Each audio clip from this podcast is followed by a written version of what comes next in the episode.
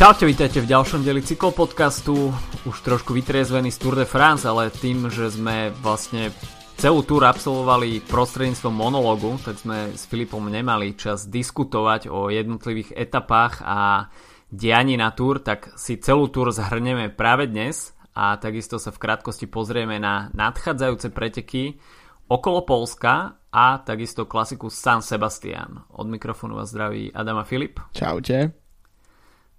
Po troch týždňoch konečne spoločné no, nahrávanie. Presne tak. A, takisto už si už máš cyklistiky plné zuby po troch týždňoch sola? A, dá, dá sa povedať, že hej, nebudem klamať, ako... Ne, nie je to sranda podcastovať každý deň, je to predsa len taký určitý záväzok a väčšina tých voľnočasových aktivít ide pomimo, pretože človek chce zachytiť toho čo najviac. Takže je to taká menšia otročina. Ale budíš, no, kebyže ma to nebaví, tak to nerobím. A, ale pre tu asi zvolíme trošku, trošku inú stratégiu. Jasné. No, ja musím povedať, že ten jeden deň, keď som ja nahrával, tak som vychytal asi by som povedal jednu z troch najnudnejších etap tohto ročného ročníka. Myslím si, že tie dve, čo vyhral Grönewegen a potom tú, ktorú som robil ja, už si dokonca ani... Ne, á, Sagan ju vlastne vyhral, áno.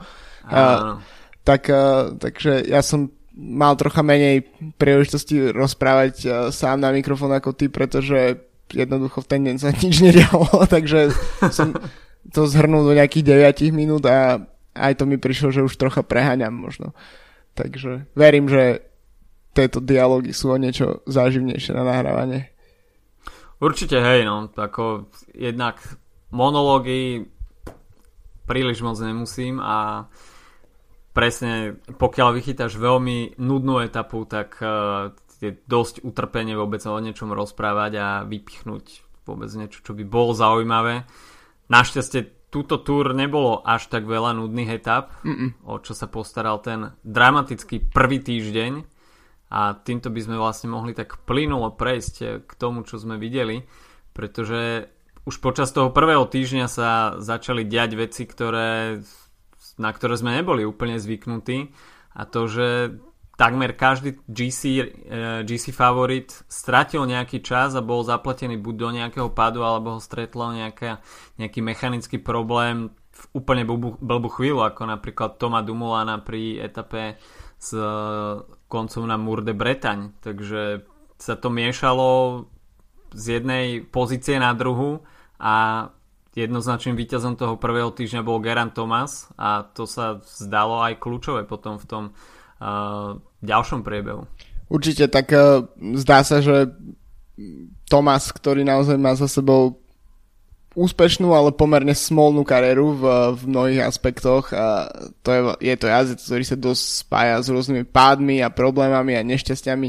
Stačí si spomenúť len na minuloročné Giro, kde vlastne z, tiež v podstate z takej viac menej pole position v, v prvej tretine pretekov, tak uh, on aj Landa skončili vlastne za policajnou motorkou v nevhodnom v nevhodnom hmm. momente a bolo vlastne po pretekoch, takže myslím si, že aj ten jeho ako keby to vysvedčenie z Grand Tour úplne nekorešpondovalo s tým, aký, aké kvality ako jazyc má. Tým nechcem samozrejme hovoriť, že by som Tomasa považoval pred Tour za nejakého horúceho favorita, ale ukázalo sa, že teraz, e, tak ako Richie Port má tu small non-stop a stále, tak uh, Thomas si tento raz vybral naozaj šťastné, šťastné tri týždne, kedy ho obišlo úplne všetko. Zatiaľ čo iní jazdci sa trápili, stačí sa fakt pozrieť na, na top 10 tohto ročného, tohto ročného túra, proste vidíš tam presne Dumolana, ako si spomenul, Frum, pád už v prvej etape a strata. Uh, Roglic s Krojsvíkom mali tragickú uh, tímovú časovku na, na pomery mm-hmm. toho, aký napríklad Roglič uh, jazdec ne, v individuálnej časovke. Bardet, ten snáď v každej etape niečo zažil.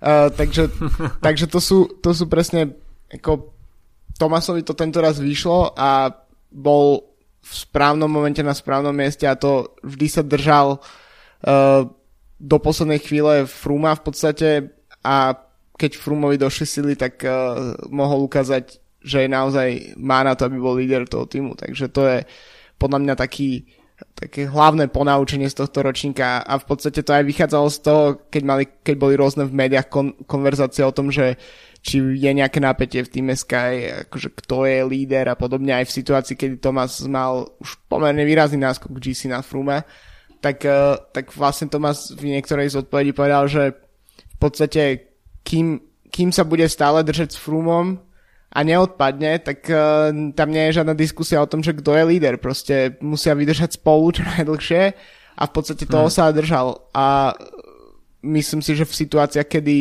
kedy zaatakoval, tak uh, to už boli situácie, kedy mu to nemohol nikto vyčítať a naozaj Frum ukázal sa, že uh, aj pri takom jazdcovi ako je Frum sa jednoducho dokáže tá únava nakulminovať z, z toho, čo zažil vlastne na Gire a práve po mňa aj s, ešte s jeho už skoro zabudnutým uh, prípadom so Salbutamolom. A takto jednoducho Tomas proste využil túto príležitosť a, a naozaj zázdil bezchybné preteky až na pomery Tour a respektíve Grand Tour až podozrivo uh, vlastne bezchybné preteky, čím nechcem samozrejme nič naznačovať, ale je to jednoducho to tak nebýva, skoro vždy nejaký jazdec eh, má nejaké proste slabé momenty a aj, aj napriek tomu dokáže zvíťaziť a Tomasovi naozaj sa vyhlo úplne všetko. No, je to veľmi nezvyčajné, že by sa víťaz Grand Tour stretol s takýmto šťastím a zhodou okolností, že sa naozaj nič nestane a všetko bude mať úplne hladký priebeh a to Geran Thomas naozaj tá smola, ktorá sa kumulovala počas jeho kariéry na ceste, pretože na drahe to bolo úplne o niečom inom. Uh, tak už minulý rok, keď konečne dostal tú príležitosť na Gire a spadol pod tým Blockhausom, tak sme sa chytali za hlavu, že kedy, kedy vôbec príde ten čas Geranta Tomasa a nakoniec prišiel tento rok a bolo to práve vo chvíli, keď to od neho nikto neočakával, pretože tá taktika Sky sa zdala byť jednoznačná, dotiahnuť Krisa Fruma k tomu 5. žltému dresu a Geran Thomas, aj keď bol tá voľba 2, tak sa to zdalo, že tá voľba 2 je vzdialená niekoľko kilometrov za, za prioritami e, v týme Sky. Takže toto bolo asi najprekvapivejšie, ale vôbec nebolo teda prekvapivé to, že, že Geran Thomas sa tak vyjadroval viac menej diplomaticky počas celej túr, že on sa necíti byť lídrom a lídrom je Chris Froome. O to viacej bolo zaražajúce, že vlastne až do tej etapy číslo 17 nebolo úplne rozhodnuté, že kto je naozaj tým lídrom a dá sa povedať, že až potom výstupe na Col du Portet, kde Chris Froome sa už zdal byť dosť uvarený a Geraint Thomas tam vyzeral úplne sviežo, tak až tam vlastne uh, bolo jasné, že áno, Geraint Thomas je tým lídrom, ktorého budeme podporovať a nakoniec aj Chris Froome uh, sa mu podvolil, ale dosť nezvyčajné, že až etapa číslo 17 nakoniec rozlusk, rozluskne to, kto bude lídrom v týme. Ono, možno to bolo rozlusknuté už nejaký čas dopredu, len vieme, že Team Sky je jeden z tých tímov, ktorý rád zahnieva takmer čokoľvek, takže myslím si, že u nich je celkom jasné, že neprišli uh, s kožou na trh tý, takým tým štýlom, že áno, teraz proste, teraz uh, Frum už nie je líder, uh, pretože to nie je jednoducho ich štýl, ale na druhej strane, keby Tomás nejazdil v týme Sky s tými výsledkami, ktoré má už za sebou, tak, eh, tak by tiež jeho víťazstvo nemalo nikoho výrazne prekvapať, eh, pretože keď si to tak vezmeš, tak je to víťaz uh, Criterium de Dauphiné, je to víťaz Paris Nice, minulý rok bol v žltom tričku a držal sa v, myslím, že na druhom alebo treťom mieste, v druhom mieste v, v GC mm. až do tej smolnej 9. etapy, ktorá, ktorá vlastne vyradila mnoho favoritov uh, v tom prvom týždni minulého ročníka. Takže vlastne uh, najdivnejšie na tom je to, že je to jednoducho jazdec ale mimo toho uh, keby jazdil s takýmito výsledkami v inom týme, tak uh, by bol jednoznačným lídrom už niekoľko rokov. Takže možno teraz uh, uh, otázka je, že či Tomás ešte má na to, aby aby toto niekedy zopakoval, alebo či to je jeden taký výstrelok a v podstate taká odmena pre jedného z najvernejších domestikov, ktorého ten tým má a pokiaľ sa nemýlim, tak bol pri všetkých štyroch frumových víťazstvách. Chýbal mm-hmm. pri Vigincovom víťazstve, pretože vtedy bol, vtedy jazdil dráhu, ale jednoducho je, je to tak trocha za, za odmenu podľa mňa tiež, že, že samozrejme Team Sky nie je ten tým, ktorý by potreboval takto rozdávať uh, svoje nejaké, um, ako to povedať, ne, rozdávať len tak proste tieto víťazstva, lebo, lebo si to zaslúžil, ale, mhm. ale samozrejme uh, myslím si, že keď tým je v pozícii, že OK, možno nie je v žltom tričku ten jazdec, od ktorého sa to očakávalo, ale, ale má na to, aby to dotiahol po tú etapu číslo 21, tak uh, je logické ho podporovať, pretože tak či tak je to víťazstvo pre tým, či by to bol Froome, či je to Thomas v podstate m, pred samotný tým, uh, to v podstate môže byť jedno z toho výnimkou, že si myslím, že m, imidžu týmu Sky uh, iné víťazstvo ako, ako Chrisa Froome prospeje. A aj to, že Chris Froome skončil nakoniec na podu na treťom mieste, myslím si tie, tiež prospeje jeho imidžu, pretože trocha to nabúralo ten um, takú tú jeho neporaziteľnú nejakú auru, ktorú si vy, vybudoval v posledných rokoch, zatiaľ čo pri Tomasovi uh, je to jednoducho sympatický, vtipný jazdec, ktorý sa dobre, myslím si, že predáva do médií takýmto spôsobom a myslím si, že ak ten, ak tým po tých prúseroch z posledných rokov potrebuje trocha uh, vylepšiť svoj imič, tak našli podľa mňa tvár uh, také odrody. Určite je to win-win situácia pre Team Sky a po tom vlastne, čo si Team Sky prešiel na tohto ročný túr, keď bol každú etapu vybučaný minimálne tretinou tých uh, divákov, ktorí išli jazdcov podporiť po trati, tak Team Sky sa tam stretával s veľkou nevôľou. Uh, takisto to neostalo iba pri tých slovných náražkách, ale niektorí uh, idioti po pritrati neváhali proste na jazdcov šahať a strkať do nich, takže tam to bolo naozaj uh, dosť ohubu, keď si to povieme takto na rovinu.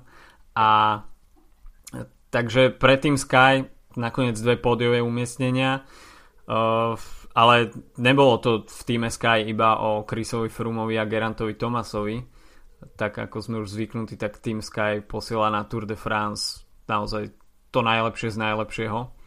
A Michal Kviatkovský tam odviedol už tradične perfektnú prácu, ale myslím si, že mužom číslo jedna okrem Geranta Tomasa a Chrisa Fruma bol Egan A myslel som, že povieš Gianni Moscon.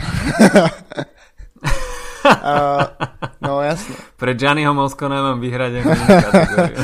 Uh, no jasné, tak uh, Bernal zatiaľ čo z takých tých uh, jazdov, o ktorých uh, sa hovorí, že jasné tento človek o 2-3 roky vyhrá Grand Tour, tak uh, dosť často sú to nakoniec len také trocha plané reči, tak myslím, že pri Bernalovi uh, ten potenciál je neuveriteľný a myslím si, že v posledných rokoch sme taký talent, uh, ako, ako je práve tento jazdec, tak sme na okruhu World Tour nemali možnosť vidieť vlastne keby vývoj takého jazda, bo je to vidieť aj jednoducho aj v tej práce, ktorú odviedol, je stať na čele uh, toho mikropelotonu v podstate s tými elitnými GC jazdcami a ťahať to pár kilometrov pred celom na nejakých horských stúpaniach, ale zároveň ešte do, dochádzať do cieľa aj v uh, relatívne uh, normálnych pozíciách. Keď si vezmeš Kviatkovského, tak uh, jeho práca pre pre Sky, tak to sme zvyknutí na to, že proste ide najväčšie bomby a potom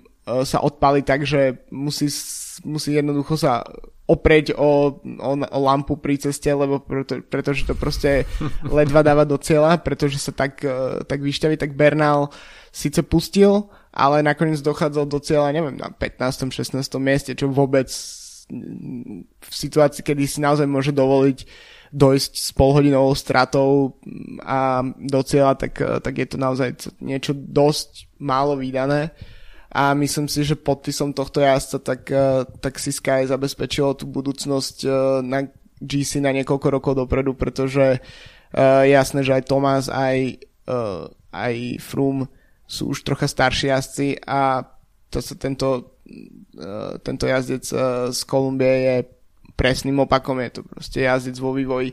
A myslím si, že to rozhodnutie poslať Bernala na Tour bolo trocha um, nechcem povedať, že kritizované, ale myslím si, že dosť veľa ľudí sa pri tom pozastavilo, pretože malo pocit, že mm-hmm. je mhm. priskoro a že možno na pruhu mali poslať na Vueltu a možno až budúci rok, pretože sa môže stať, že jednoducho jazdec si odpali nohy v rannom veku a, a v podstate prichádza tým o, o možnosť e, ísť na seba v budúcnosti, ale myslím si, že tiež Sky asi vedia, čo robia a myslím si, že tento rok sa im to oplatilo a ten, uh, ten tým okolo Fruma a Tomasa aj napriek tomu, že mali o jedného uh, domestika menej ako v minulých rokoch a tiež tam mali Moskona, ktorého poslali po chvíli domov, tak uh, tak, tak sa ukázalo, že je rovnako silný ako kedykoľvek predtým. A to je myslím si tiež veľká vec, na ktorú by sa mali pozerať iné týmy, pretože myslím, že to nie je čisto už iba o peniazoch a o tom, že si môžeš dovoliť kúpovať tých najlepších domestikov, ale je to tiež o nejakom prístupe a podobne. Takže uh, ten, uh, ten vlak týmu Sky myslím si, že je naozaj tak silný, že iné týmy sa budú musieť tomu trocha prispôsobovať a snažiť sa robiť niečo podobné, pretože bude to čoraz ťa, ťažšie, keď, keď ešte vidia, že Bernal uh, je vlastne tou budúcnosťou, tak uh, bude čoraz ťažšie sa pre tie týmy presadiť na, Grand Tour, pretože uh, vidíme jasného budúceho lídra, vidíme tam formulu toho týmu, ktorý, ktorý, ktorá funguje a ktorá bude práve po mne používaná ešte niekoľko ďalších sezón. A iné týmy sa na to nechytajú, takže myslím si, že to je veľmi zaujímavé. A to, by ma zaujímalo, ako by napríklad vyzerala situácia, keby napríklad na čele takého Sky bol jazdec ako napríklad Nibali alebo niektorý z týchto naozaj iných uh, lídrov, ktorí ale dosť často sa ocitajú osamotení už dosť uh, dlho pred cieľom nejakej etapy. No tak eh, by ma zaujímalo, ako to by to vlastne vyzeralo, keby boli dosadení do tohto, do, to, to, do tohto Sky vlaku. No to by bol zaujímavý vzorec, ale skôr taká bulharská konštanta. A, ale áno, objavili sa diskusie, že Geraint Thomas by to bez takého podporného týmu nezvládol. Eh, a rozhodne však z tých GC favoritov mal najčerstvejšie nohy pretože mm. na Tomovi Domolanovi aj na Chrisovi Frumovi bolo vidno, že e, po tom Gire nie sú úplne najčerstvejší a hoci boli schopní dupať tie strojové vaty do dlhých stúpaní a e, nebo, nebývali tam dropnutí, ale ako náhle niekto inicioval útok a bolo to najmä dobre vidno e, v tom treťom týždni, keď sa zobudili jazdci Lotto Enel Jambo, či už Primož Roglič alebo Steven Kruiswijk, tak ako náhle sa zvyšilo tempo, tak eh, Tom Dumoulin s Chrisom Frumom neboli schopní nejako reagovať a bol to skôr Geran Thomas, ktorý si tieto útoky buď postrážil, alebo takticky nejakým spôsobom vykryl a v tom záverečnom kilometri v, eh, vo finiši nastúpaní to bol on, kto nakoniec šprintoval do cieľa. Takže tu si myslím, že napriek tomu, že Tom Dumoulin s Chrisom Frumom vyhlasujú, že to double Giro Tour je možné, tak uh, myslím si, že čerství jazdci, ktorí to Giro vynechajú, tak majú v tom záverečnom týždni veľké plus, čo sa týka čerstvosti nôh. A nielen v záverečnom týždni, pretože vezmi si, že aj napríklad také etape, ako bola 12. na d'Huez, uh, ktorý stále neviem vysloviť napriek uh, rokom fanúšikovstva a cyklistiky, tak uh, uh, je tak tam bol jednoducho vidieť, že každý z tých jazdcov niečo skúsil, vrátane Fruma dokonca. A, a Thomas, ktorý vyzeral, že tam naozaj šetrí nohy, tak eh, ten, on bol ten, kto zasadil v posledných metroch ten, eh, ten rozhodujúci útok. A v podstate to bolo ako keby ukážkou toho naozaj, že kto eh, je v tej situácii najsilnejší. A myslím si, že Thomas tým, že vyhral mm, dv- etapy s dvoma uh, kopcovitými finishmi, tak uh, po sebe, tak úplne jednoznačne ukázal, že uh, presne ako hovorí, že tá, to je vlastne ten ten, tá energia, ktorá chýba jazdcom, ktorí majú za sebou tri týždne z, z pred pár týždňov dozadu. Myslím si, že uh, ten rozdiel toho, že tento rok sa začalo Tour de France o týždeň neskôr asi uľahčil ako keby v úvodzovkách situáciu Frumovi s Dumolanom, že bez uh-huh. neho by boli asi úplne uvarení, ale myslím si, že to double bez neho, keď sa vlastne všetko vráti do, do, do štandardného do, do, keby režimu budúci rok, tak, tak to nie, nie je to Myslím si, že to bude nad, stále na debatu, až kým nás niekto nevyvedie z omilu, ale myslím si, že to je, že to je, je to trocha utopia.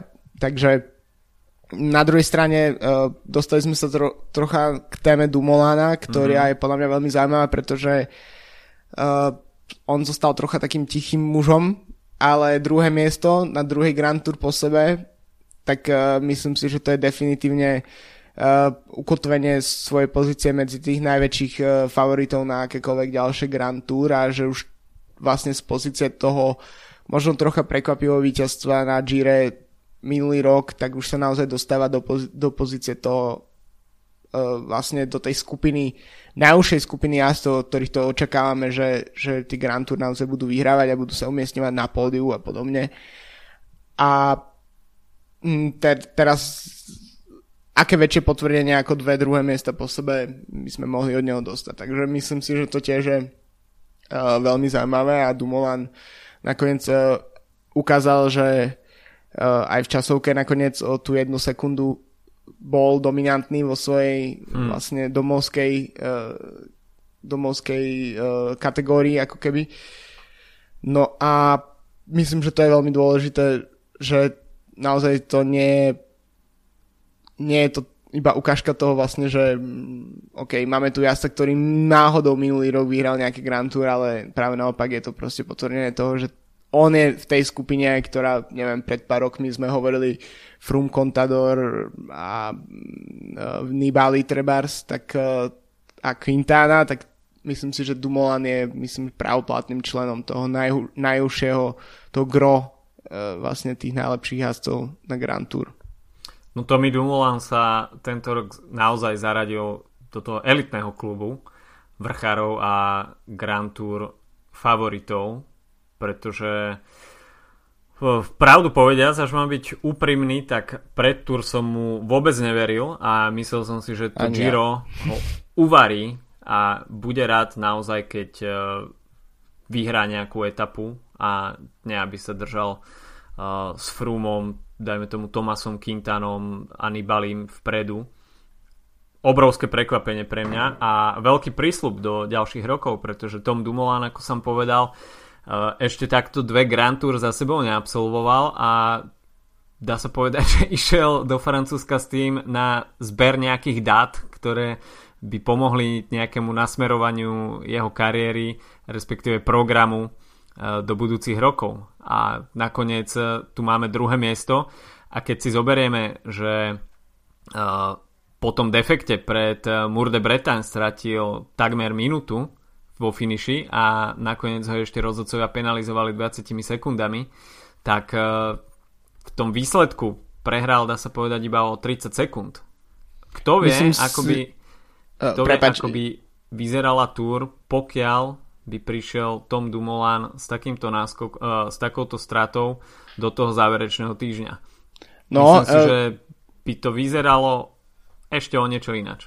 Určite. Myslím si, že to je úplne niekde som dokonca videl, že bolo, myslím, bez bonifikácií pre Tomasa uh-huh. a, a tej penalizácie, tak dokonca ten odstup bol iba 16 eh, sekúnd čistého času, alebo tak nejak. Uh-huh. Takže, takže to je naozaj minimálny rozdiel na to, že ako si hovoril, že Tomas šiel do, do Tours uh, vlastne s čistým štítom a, a, a Dumoulin jazdí dva týždne po sebe. Takže to je, to je, to je veľký, teda pardon, nie dva týždne, ale dva Grand Tour.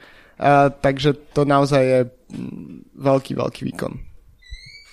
No, tretie miesto Chris Froome, ktorého som ináč uhadol v našej internet typovačke.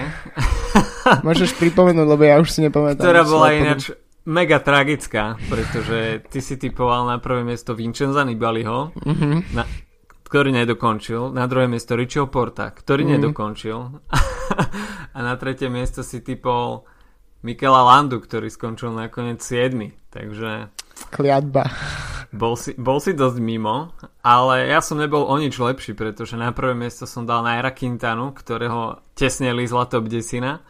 Na druhé miesto Vincenza Nibalio, ktorý nedokončil, ale tretieho Krisa Fruma som uhadol, takže bod pre mňa. Gratulujem, presne to je ten bod, ktorý si si zaslúžil za svoje pódium. OK, takže to by bolo pódium a mohli by sme sa posunúť k takým výťazom a porazeným. Spravil som si taký menší zoznam. A pre mňa jednoznačný výťaz číslo 1 Team Sky, mm. pretože podarilo sa im obhájiť žltý dres, hoci nie s Chrisom Frumom, ale s Gerantom Thomasom a z posledných 7 ročníkov majú 6 víťazstiev, takže tá hegemonia týmu Sky pokračuje naďalej. Ako druhého som si poznačil Petra Sagana, šiestý zelený dres, vyrovnaný rekord Erika Cabla a k tomu 3 etapy a jeden deň v žltom drese. Takže až na ten pád, ktorý zaznamenal v Pirenejach a po ňom nebolo jasné, či vôbec bude schopný dôjsť do Paríža, tak dovtedy bol ten priebeh túr pre Petra Sagana ako z rozprávky. Presne tak, no tak uh, a že škoda podľa mňa, že jednoducho jazdci rezignujú na, na to, aby vôbec súťažili v tej zelenej súťaži, pretože to sa stáva trocha nuda a my sme, sa to bavili o tom medzi sebou pred pár dňami. Uh, aj dokonca mňa ako Slováka začína táto súťaž pomerne dosť obchádzať, pretože mi príde, že uh, tak jednak uh, tri štvrtina šprinterov odpadla počas dvoch horských etap a a druhá vec je, že ale aj s nimi v podstate jediná konkurencia e, by bola v počte nejak, keby nejaký z tých šprinterov vyhral v podstate všetky šprinterské etapy, tak ako to napríklad zvládol minulý rok Kittel, až kým ne, nevypadol. Uh, takže tým, že neprišla žiadna nadvláda jedného šprintera, že sme mali uh, dve etapy od Gaviriu a dve etapy od Grönewegena a popri tom vyhrával Sagan, tak, eh, tak vlastne nikto nemá motiváciu bojovať o body a potom, keď vidíš po 15 kilometroch, že áno, Sagan je v úniku, zatiaľ čo uh, všetci ostatní šprinteri bojujú o to, aby sa udržali v balíku, tak, uh, tak to z tej súťaže robí trocha naozaj exibíciu uh, v pozitívnom aj v negatívnom zmysle. To znamená, že samozrejme je skvelé, že Sagan vyhráva takto túto súťaž, ale zároveň pri jeho dominancii stráca akýkoľvek zmysel. Takže uh, je, myslím si, že naozaj mimo toho pádu môžeme hovoriť o mimoriadne úspešnej túr z jeho pohľadu a dominantnej po všetkých stránkach. Uh, ukázalo sa, že má silný šprint, že mu sedia aj také tie jeho typické etapy s, s nejakým miernym stúpaním.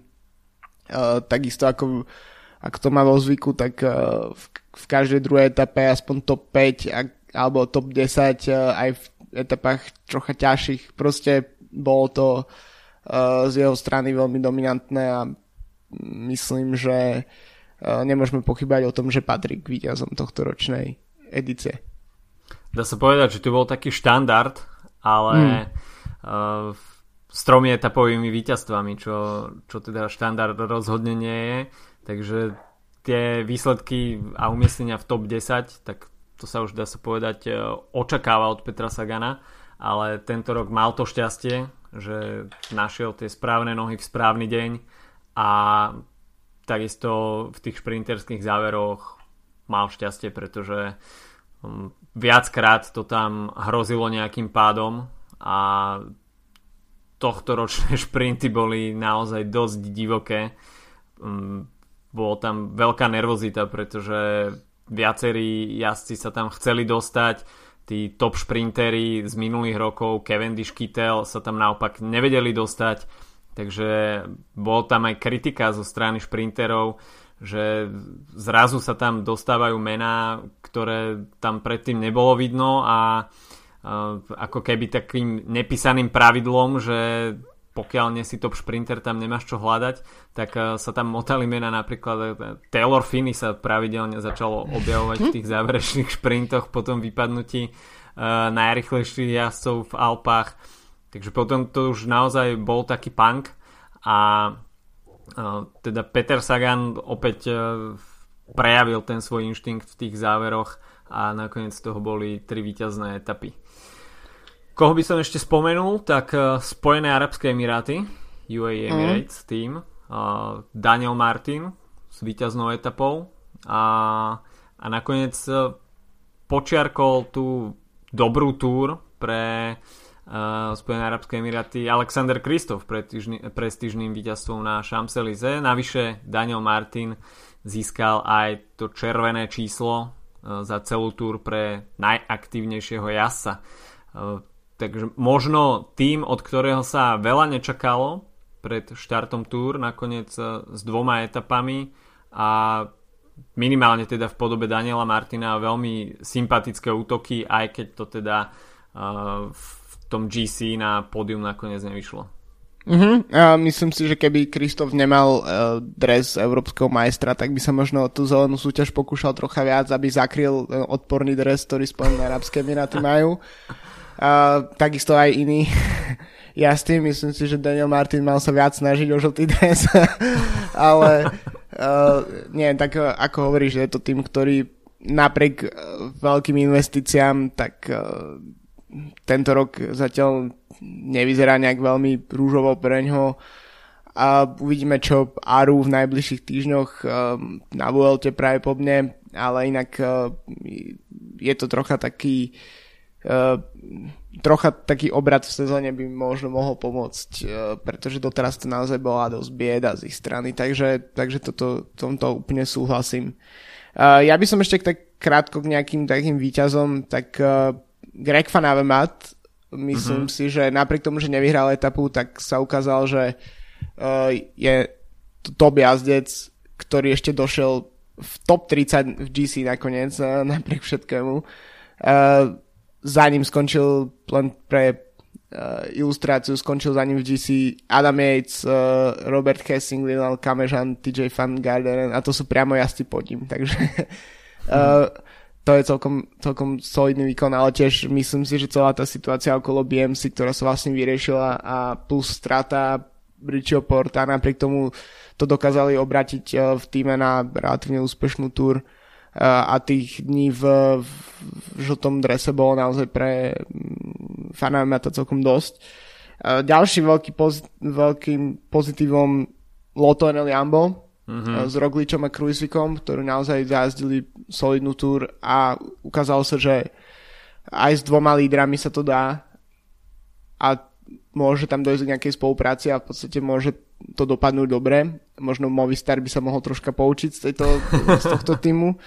Uh, a ešte Lawson Craddock nakoniec. Uh, Latern Rouge 145. Mm. miesto, 4,5 hodiny neskôr v cieli ako Geran Thomas, napriek tomu dokázal po tých dosť brutálnych zraneniach z prvej etapy dojsť do cieľa a vyzberal absurdné množstvo peňazí pre charitu uh, na obnovu velodromu v, v Texase. Justne.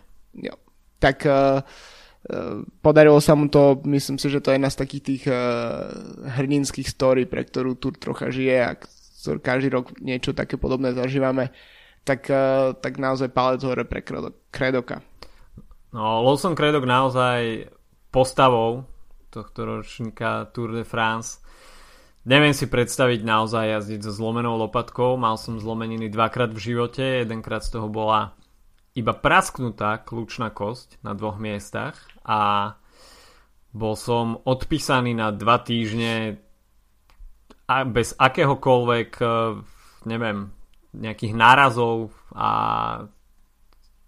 nejakého diskomfortu. Ako náhle som sa pohol a, a pohla sa aj ruka, tak e, bolo úplne zle. neviem si predstaviť jazdiť 3 týždne so zlomenou lopatkou a po týždni si dať Paríž rubé etapu. uh, jo. No. A prežiť to. Takže to je jasné. Lawson Craddock zvolil taktiku vyvážať sa vzadu v pelotóne, takisto aj na tej, v etape do Rube bola pre ňoho výhoda, že bol vzadu a nemusel sa drncať cez dlážobné kocky, ale vždy si vyhliadol tú cestičku vyšlapanú, ktorá býva popri ale postihal všetky časové limity a naozaj klobúk dole. Myslím si, že možno po tých troch týždňoch je už aj komplexne vyliečený. Rekonvalescencia. Ale uh, vážne, veľký rešpekt za to, že to nezabalil a pretrpel si to až, až uh, do Paríža a tie vyzbierané peniaze tak uh, Myslím si, že velodrom v Houstone sa premenuje na velodrom mm-hmm. Lawsona Kredoka. Jo, je to dosť pravdepodobné. No a máš tam ešte nejaké plusy, alebo prejdeme k uh, sklamaniam? Plusy, plusy mám, mám ešte Toma Dumolana, to ale sme toho sme rozobrali. A ešte tu mám Quickstep. Mm. Quickstep, Julian Alaphilippe bodkovaný dres, takisto dve etapy na jeho konte, dve etapy na konte Fernanda Gaviriu, ktorý síce bol dropnutý v Alpách, možno by pridal ešte viacej etap. Ja som pred začiatkom túr typoval 5 výťazných etap pre Fernanda Gaviriu, nakoniec toho boli iba dve etapy. Ale úspešné. myslím si, že pre Quickstep veľmi podarená túr a takisto aj to hrdinstvo Filipa Žilbera, mm. ktorý uh, zaznamenal teda zlomeninu jablčka, ale etapu dokončil dá, dá sa povedať s úsmevom na tvári a keď tam gratuloval Julianovi Ala Filipovi keď tú etapu práve vyhral on. Takže pff, naozaj klobúk dole je pred Filipom Žilberom. A, a Quickstep veľmi podarená túr. Quickstep ale práve po mne do každých pretekov, ktoré by sme hodnotili, by sme mohli zaradiť medzi tie týmy, ktoré by sme vždy mohli chváliť, lebo myslím, že málo kedy sa stáva, že by niekde nevyhrali etapu alebo aspoň nepodali nejaký mm-hmm. uh, skvelý výkon. Špeciálne naozaj v tejto sezóne im to sype a myslím si, že naozaj, keď, keď uh, im vlastne odpadol Kittel, ktorý vyhral pre nich 5, 5 etap uh, minulý rok, tak uh, to nahradili Gavirom a keď odpadol Gaviria, tak uh, sa postavil dopredu Ala Filip, takže proste mm. dokážu si ten, ten solidný počet etap 3-4 za, za, za Grand Tour odniesť už neviem koľko to Grand Tour to je, kde vyhrali aspoň 3 etapy. Stačí si spomenúť uh, Viviany na Giro, predtým uh, Trentin na, uh, na Vuelte, predtým Kittel. Mm-hmm. Uh, takže to sú, to sú presne quickstep možno práve tým, že uh, aj napriek tomu, že má Boba Jungelsa, tak uh, nehrá v podstate na tie GC ambície, tak, uh, tak sa im otvárajú dvere byť kreatívnymi a to sa im darí. Takže myslím si, že áno, je to jeden z tých tímov, ktoré sa oplatí oslovať. Patrick Lefevre je. Presne tak. No okay, a poďme teda k porazeným. Movistar. Na prvom mieste mám Movistar. A ja. to je tým, ktoré, na ktorý som bol asi najviac zvedavý, pretože troch rovnocenných lídrov, to sme tu za posledné roky dávno nevideli a naozaj zostáva na čele s Landom, Valverdem a hlavne Nairom Quintanom vzbudzovala pred štartom rešpekt. Naopak každou pridanou etapou to bolo čoraz väčšie a väčšie trápenie. Nairo Quintana v treťom týždni vybuchol, napriek tomu, že si tam nakoniec e, pripísal víťaznú etapu, ale čo sa GC týka, tak ho ledva lízla prvá desiatka. Mikel Landa, tak ten naopak zo začiatku pôsobil tak e, dosť oťapene, ale dokázal sa vyškriabať nakoniec na 7. miesto. No a Alejandro Valverde, tak tam bol iba ten panáš efekt. Presne, aspoň to som chcel spomenúť, že aspoň tam boli náznaky nejakých únikov pri, a útokov, asi dvoch za celé Grand Tour, čo je asi tak uh, milión percentne viac ako na všetkých iných Grand Tour dokopy, uh, čo sa týka Movistaru. Uh, myslím, že som to počul v Cycling podcaste k etape asi 17, kedy tam bol rozhovor s Mikelom Landom, kde povedal, že sa sústredil na tímovú klasifikáciu, čo je, to je, okay. čo je úplný najväčší absurd sveta, proste súťaž, ktorá naozaj už vôbec nikoho nezaujíma, tak uh, s troma lídrami proste ísť bojovať o, o, o túto klasifikáciu, tak to je, to je ako keby, neviem, to je ako keby proste Lawson Craddock si povedal, že mm, bude napriek tomu, že že už sa dáva kondične dokopy, tak stále bude sa držať proste na poslednom mieste kvôli, kvôli tej, kvôli tej, uh, tomu čiernemu číslu vi, virtuálnemu, tak to by dávalo viac zmyslu ako, ako, ako bojovať o, o proste tímovú klasifikáciu, ktorú nikto ani neregistruje. Kebyže to povie Fortuneo, no, že presne. sa snažia o tímovú Áno. klasifikáciu, tak to berem, ale Movistar... Ne. Presne, francúzsky prokontinentálny tým, to je klasifikácia pre nich. Uh, ale vzhľadom na to, že žiaden z francúzských prokontinentálnych tímov neponúka nič, uh, čo by mohlo sa približovať tímovej klasifikácii, tak najlepšie skončil uh, Kofidis na 12. mieste, takže uh, tak, uh, tak to je, no. Takže Movistar, OK. Uh, ďalšie sklamanie, Greipel, Cavendish, Kittel, stará škola šprinterov. Uh, myslím, že k tomu nemusíme viac dodávať. Uh, nový, sklamali aj noví šprintery, ale starí šprintery sklamali najviac. Uh, a špeciálne, že Kittel ani ešte by nemal mať úplne nárok byť považovaný uh, ako keby byť v jednej skupine s Greipelom a s uh, Cavendishom, ktorý mm-hmm. mal niekoľko rokov viac a niečo viac odjazdené. Uh, Takže to, mm, no a ešte k mínusom, no napríklad Jakob Fuglsang, Adam Yates, niektorí takíto proste uh, GC asi druhého sledu, uh, myslím, že celkom sklamanie z ich strany, špeciálne asi Adam Yates, sme možno očakávali po výkone jeho brata trocha viac od neho. A mm-hmm. takisto veľké mínus Richie Port, ktorý sa nie je schopný dostať cez 9. etapu napriek tomu možno vyhrá Vueltu, um, kým sa, ako som ti napísal v, v momente, kedy vypadol, že Port vyhral, e, e, vyhrá Vueltu, aby sa to konečne zlomilo. Uh, napriek tomu potom vypadol Nibali, ktorý sa rozdolí na Vueltu, takže uh, myslím si, že už Portel víťazstvo je stratené. um, takže to je asi ďalšie. No a jednu mám takú kontroverznú tému, ktorú neviem, či úplne ťahať, keďže tých etap ku koncu som až tak nevidel, lebo som bol preč, ale Arno Demar? Arno Demar, OK. Alebo respektíve mm. uh, televízne a iné vozidlá pomáhajúce Arnovi Demarovi. Toto je naozaj kategória sama o sebe, pretože Arno Demar mal až do etapy číslo 18 po dosť mizernú túr a ten tlak francúzských fanúšikov tam je určite obrovský. Uh, predsa len FDŽ, tak uh, je to tým, ktorý sponzoruje Národná lotéria. A prišiel, a prišiel takže, bez Pinota ako lídra, čiže vlastne Demars. A prišiel bez Pinota, takže no. ten tým bol vyslovene šitý na Arnaud Demara. Nakoniec, čo ma už celkom prekvapilo, že preliezol Alpy a možno aj tam bola tá náražka Andreho mm. Grajpela, že možno už tam sa diali nejaké menej kalé veci. Nakoniec e, teda Ar- Arno Demar preliezol Alpy, ale, ale nevieme ako. sa opäť asi diali nejaké nekalejšie veci, na čo Andre Greipel upozornil. Nakoniec však z toho vyšiel on ako blbec e, a Arno Demar sa tam potom cítil byť veľmi urazený. Ale myslím si, že tieto podozrenia aj zo strany Andreho Greipela nie sú, nie sú úplne zo dňa na deň a sám asi vie o čom rozpráva, pretože v tom grupete sa s tými top šprintermi pohybuje a asi vidí, že Arno Demar uh, má tú pravú dl- ruku dlhšiu ako zo pár, ľudí, zo pár šprinterov. Takže v je to, je to kontroverzná osoba, samozrejme už je to Milano Sanremo z 2016, keď uh, sa pošuškáva, že uh, na Čiprese bol vlastne vyťahnutý tímovým autom a že ten čas z Čipresy bol, uh, dá sa povedať, že pre osamostatného, osam, samostatného šprintera, ktorý tam bol dropnutý veľmi dobrý, až na štandardný.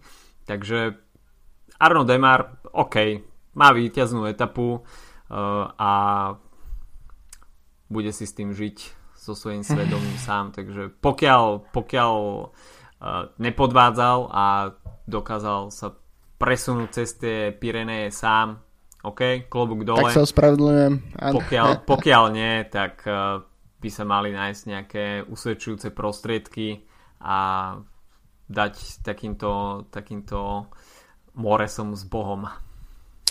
Jo. Takže uh, toľko Arnold Demar. Ja mám ešte poznačeného Gianniho Moscona. Mm, áno. Takže to je, to je naozaj špeciálna kategória.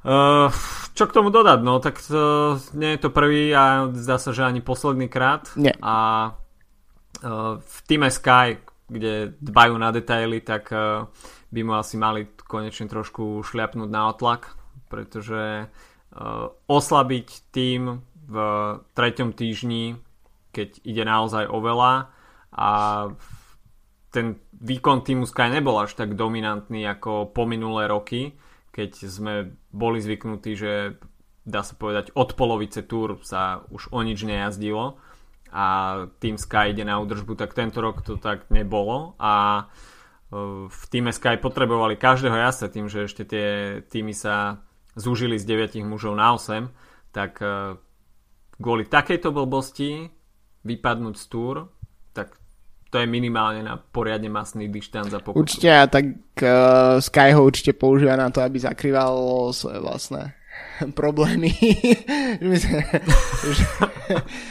Myslíš, že ako Jose Mourinho? No ako štýlom, že vie, že rieši sa, neviem, Frumo, Frum a podobne. Jasne. Odputáva pozornosť. Tak, tak, tak, tak, tak proste povieme Moskovi, nech spraví nejakú blbosť pelotóne a potom proste sa prekryjú nejaké iné situácie.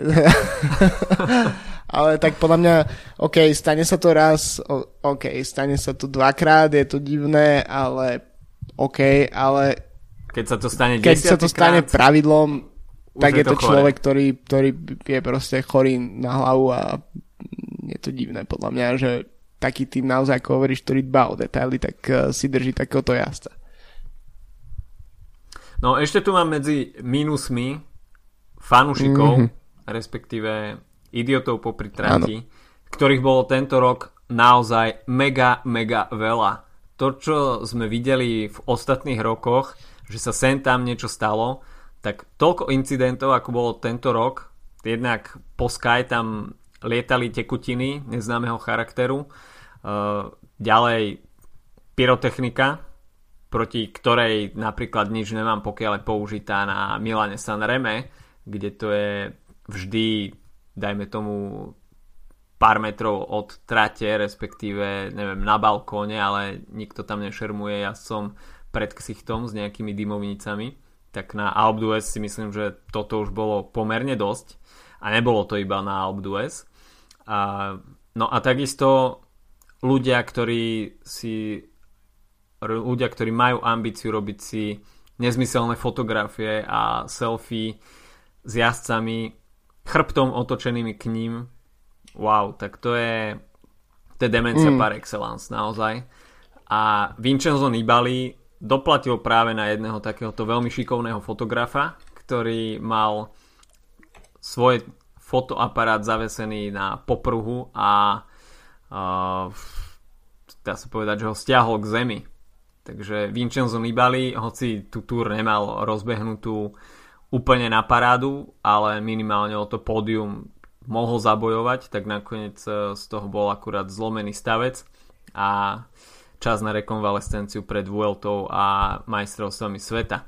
Takže videli sme naozaj veľmi veľa incidentov, ešte keď sme pri Vincenzovi Nibalim, tak uh, napríklad aj pri tom jeho víťaznom San Reme sme mali možnosť vidieť v poslednom kilometri, že nabúral do ruky jedného tiež pána šikovného, ktorý si s ním chcel spraviť fotku a vyrazil mu telefón z ruky ramenom alebo prilbou. Takže Vincenzo Nibali dvojtou obeťou tento rok. Na jeho nešťastie na Alpe to bolo o niečo nešťastnejšie ale takisto e, napríklad e, vidno, že fanúšikov už nezastavia ani tie ochranné bariéry v posledných troch kilometroch, v poslednom kilometri, pretože e, jeden šikovný pán s dresom AG Desar mimochodom sa snažil potiahnuť za rameno, respektíve za pravú mm. ruku Geranta Tomasa a to bolo cez bariéru, takže tam naozaj tiež nechybalo veľa, aby Gerant Thomas skončil na zemi, pretože ako náhle ti niekto postrčí ruku respektíve riaditko, tak si na zemi. Takže tam neviem, neviem, že čo bude s takým nejakým ochranným prostriedkom voči tomu, aby sme videli takéto incidenty. Naozaj možno nejaká, nejaké retrosankcie a postihovanie takýchto ľudí nejakými vyššími trestami, lebo vôbec to nerobí dobro cyklistike a zase na druhú stranu byť na nejakých pretekoch bez fanúšikov, tak to tiež nie je to práve orchové.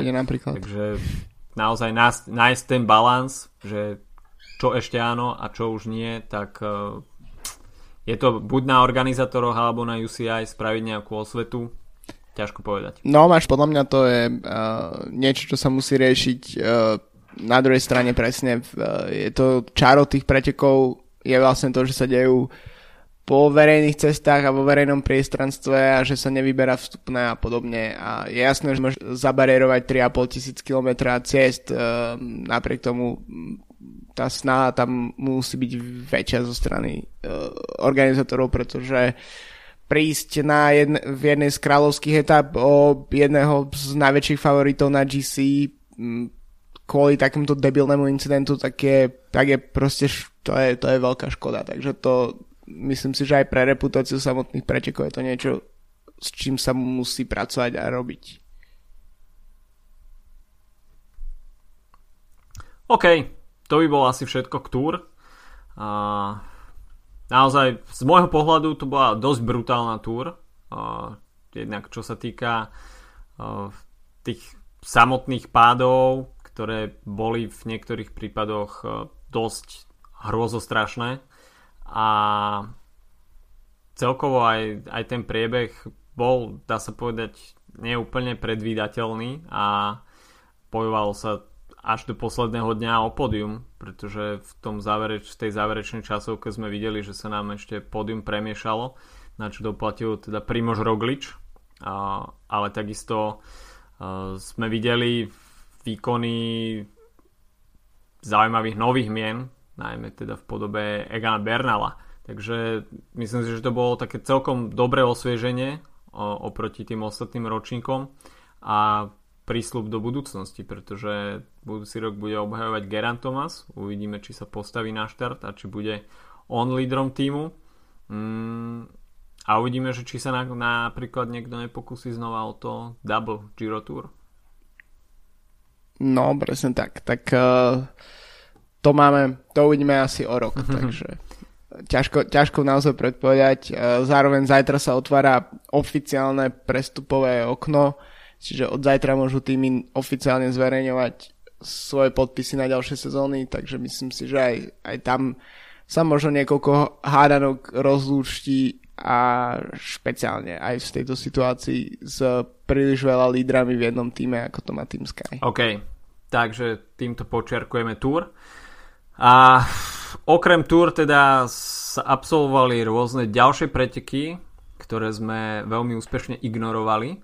Uh, ale túto nedelu sa uskutočnil uh, koľkatý ročník, ani neviem koľkatý ročník, Ride London Surrey Classic, teda v Londýne jednodňová klasika uh, šprinterského charakteru, ktorá bola tento raz dosť poznačená dažďom a nakoniec sme videli taliansko-nemecký šprint, v ktorom si najlepšie počínal kolega Petra Sagana Pascal Ackermann v drese nemeckého národného šampióna a celkom cenný skalp, pretože e, rovnako v drese národného majstra predstihol Eliu Vivianiho. A presne, a tiež tie ďalšie mená, uh, figuroval tam aj Andre Greipel napríklad, uh, 12. skončil Mark Cavendish, takže tak ako sme sa bavili o starej škole, tak uh, môžeme naďalej úspešne odpisovať. Uh, lebo teraz sa ukazuje naozaj, že to asi uh, bude trocha tak. Uh, takisto vo ženskom World Tour uh, má, majú tieto preteky svoju verziu, tie vyhrala Kirsten Wild, výborná drahárka šprinterka, takže tam tiež možno uh, nemusíme úplne hovoriť o prekvapení, tak ako možno práve Ackermanovej často trocha prekvapením je. A po týchto pretekoch tak nás čaká v najbližších dňoch aj ďalšia veľmi známa jednodňovka a to uh, klasika cyklista San Sebastian. No, v San Sebastiane sme mali minulý rok možnosť vidieť víťazstvo Michala Kviatkovského, ktorý tento rok e, sa na štarte neobjaví, pretože ho uvidíme na pretekoch okolo Polska, ale do San Sebastianu mierí viacero uh, veľmi dobrých jazdcov, ktorých sme mali napríklad možnosť vidieť aj na Tour de France. Bernal, Bernal. bude to nám napríklad Primož Roglič, Steven Kruiswijk, Alejandro Valverde, Mikel Landa a v líderskej pozícii v týme Sky pravdepodobne Egan Bernal. Takže v, a to môžeme pokračovať tými uh, eh, GC jazdcami napríklad uh, oveľa ďalej. Bude tam napríklad aj Rui Košta, Julian Alaphilippe, Bob Jungels. Takže v San Sebastiane, tak uh, tam je to teda ten klasický okruh, kde uvidíme uh, dvakrát stúpanie Jajsky Bell, uh, kopec 7,6 km, 5,8%, takže tam sa to bude lámať pravdepodobne a v tom druhom okruhu sú za ním ešte stúpanie Arkále 3. kategórie a Murgil Tontora. Mm. V, to je stúpanie druhej kategórie, ktoré bude 7 km pred cieľom vrcholiť, takže potom to bude zjazd do cieľa v San Sebastiane. Uh, celkom nepredvídateľné, pretože tí asi, ktorí išli na GC, respektíve majú v nohách Tour de France, nebudú úplne čerství, takže skôr to vidím na niekoho, kto uh, mal voľno počas Tour de France, neviem, napríklad Rui Košta. Možno, sú to preteky, ktoré sú jednak uh, mimoriadne sa dobre pozerajú v televízii, ak práve ne, nezlyháva prenos. Uh, a ak pokiaľ je tam pekné počasie, čo predpokladám, že asi bude vzhľadom na to, čo momentálne sa v Európe deje. Ale takisto uh, sú to preteky, ktoré um, posúvajú dopredu vlastne vrchárov, ale skôr takých pančerov, Uh, to znamená presne takých mm. jazdcov, ktorí dokážu v tých jednodňovkách sa presadiť. Uh, takže uh, s minulými výťazov to je, tam je Adam Yates, napríklad Bauke Molema, to sú presne jazdci, ktorí, ktorí na to majú.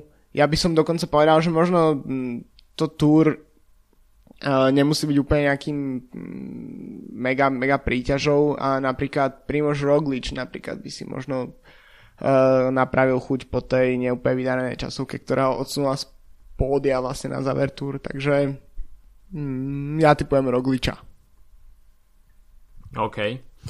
Ale preteky, ktoré nás budú oveľa viacej zaujímať, tak to sú preteky Tour de Pologne, čiže okolo Polska tento rok. Bohužiaľ, nie teda so slovenskou účasťou, čo sa jazdcov týka, takisto aj Poprad teda neuvidíme ako cieľové mesto jednej z etap. Bohužiaľ sa teda polskí organizátori nedokázali e, dohodnúť s popradskou samozprávou a neboli na to vyčlenené peniaze v rozpočte. Poliaci teda museli improvizovať a tie záverečné dve horské etapy uvidíme v polských Tatrách. Takisto sa na Tour de Pologne chystám na tieto dve tatranské etapy, takže určite prinesieme nejaký zaujímavý špeciál s rozhovormi a s atmosférou priamo z diania v Polsku. No a keď sa pozrieme na ten start list, tak uh, vidíme opäť nabité mená, rovnako ako tomu bolo minulý rok. Mix klasikárov, GC šprinterov. Uh, s číslom 1 bude štartovať Dylan Teuns z BMC, ktorý obhajuje titul. Uh, Samozrejme, bude tam Michal Kviatkovský, veľký ťahák pre polských fanúšikov, takže možno očakávať veľké peklo po pritrati. Ale George Bennett uh, v, Loto, v drese Lotto NL bol sám omen, veľká nádej holandskej cyklistike v drese Sunwebu, ale takisto aj Simon Yates po perfektnom gire. Uh, Thibaut Pinot, ktorý sa bude chcieť dať dokopy uh, pred Vueltou v drese Bory Hansgrohe, Davide Formolo, takisto Fabio mm. Aru si bude chcieť spraviť formu do toho e, zvyšku sezóny. Takže favoritov na víťazstvo až až. A, no a samozrejme tam bude bo, aj bohaté šprinterské. Uh, presne tak, no ešte k uh, tomu GC, tak uh, by som povedal akurát toľko, že paradoxne mi príde, že okolo Polska uh, nikdy tí najväčší GC jazdci na Grand Tour tak uh, neprinášajú tie najlepšie výsledky odtiaľ a práve preto, preto, sa, preto myslím si, že od Aru a, a podobne by sme nemali asi očakávať úplne nejaké dominantné výkony, ale presne pre, preto sa tam dopredu dostávajú jazdci ako, ako Tones, ako, ako je, myslím, Izagire, pred ne, jeden z Izagirovcov to vyhral pred niekoľkými rokmi a podobne. Takže to mm-hmm. sú presne také neúplne Grand Tour mená. No a čo sa týka šprinterov, no tak um, Quickstep napríklad um, Jose Alvaro Hodek, myslím, že objav tejto sezóny, teda Hoč, pardon, ten určite bude Hoč. chcieť uh, nejaké etapové víťazstvo, uh, takisto štartuje Andre Greipel, uh, ešte koho tu máme, Edvald Bolson, Hagen, neúplne čistý šprinter a Nasser Buhany, ktorého mimo ktorého mimochodom dnes vyradili z francúzskej reprezentácie na majstrovstvo Európy, takže určite budeme mať radosť. a, a Phil Bauhaus tiež nie je úplne beznadený šprinter, takže myslím si, že tých, e, tie šprinty tiež budú zaujímavé, možno práve aj preto, že tam nebudú úplne tie naj, najväčšie nadúpané šprinterské mená, ale že to bude možno trocha viac premiešané a chaotické. Ja tu mám v predbežnom štartliste aj Andreu Greipela. Ja, spomenal som. Áno? OK, ano. prepočul som. To znamená, že by sme mali končiť, pretože sústredenosť e, už ide do kytiek. OK, takže toľko náš sumár Tour de France a malé preview klasiky San Sebastian a preďko okolo Polska. Počujeme sa opäť o týždeň. Majte sa zatiaľ pekne, užívajte si tropický august. Čau, čau. Čaute.